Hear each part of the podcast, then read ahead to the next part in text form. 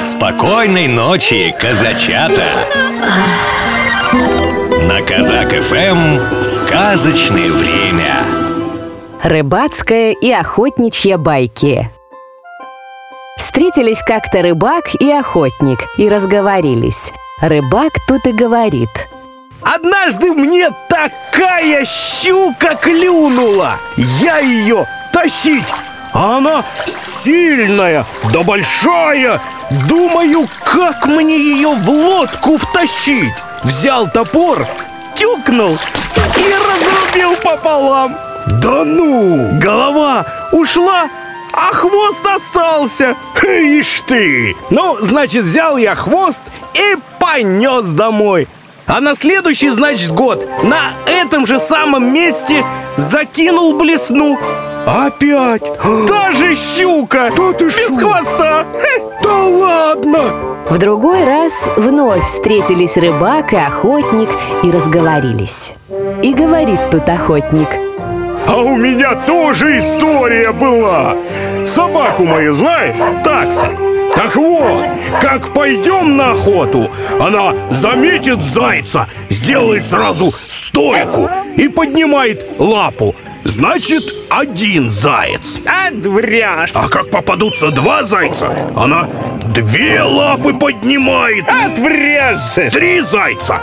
Три лапы. Отжешврешь. Четыре. Значит, четыре лапы поднимает. А, да что ты врешь? Как же она может четыре лапы поднимать? А на чем же она стоит? Да ишь ты! Ну, как это на чем? На хвосте! Вот и все. А теперь, малыш, пора закрывать глазки и засыпать. Добрых тебе снов! Сладко спи, ребенок мой, глазки поскорей закрой. Баю, баю, птенчик спать, будет мамочка качать.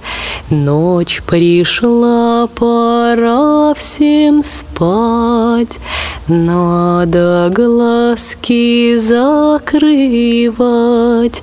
Задремал петушок, спит и серенький каток.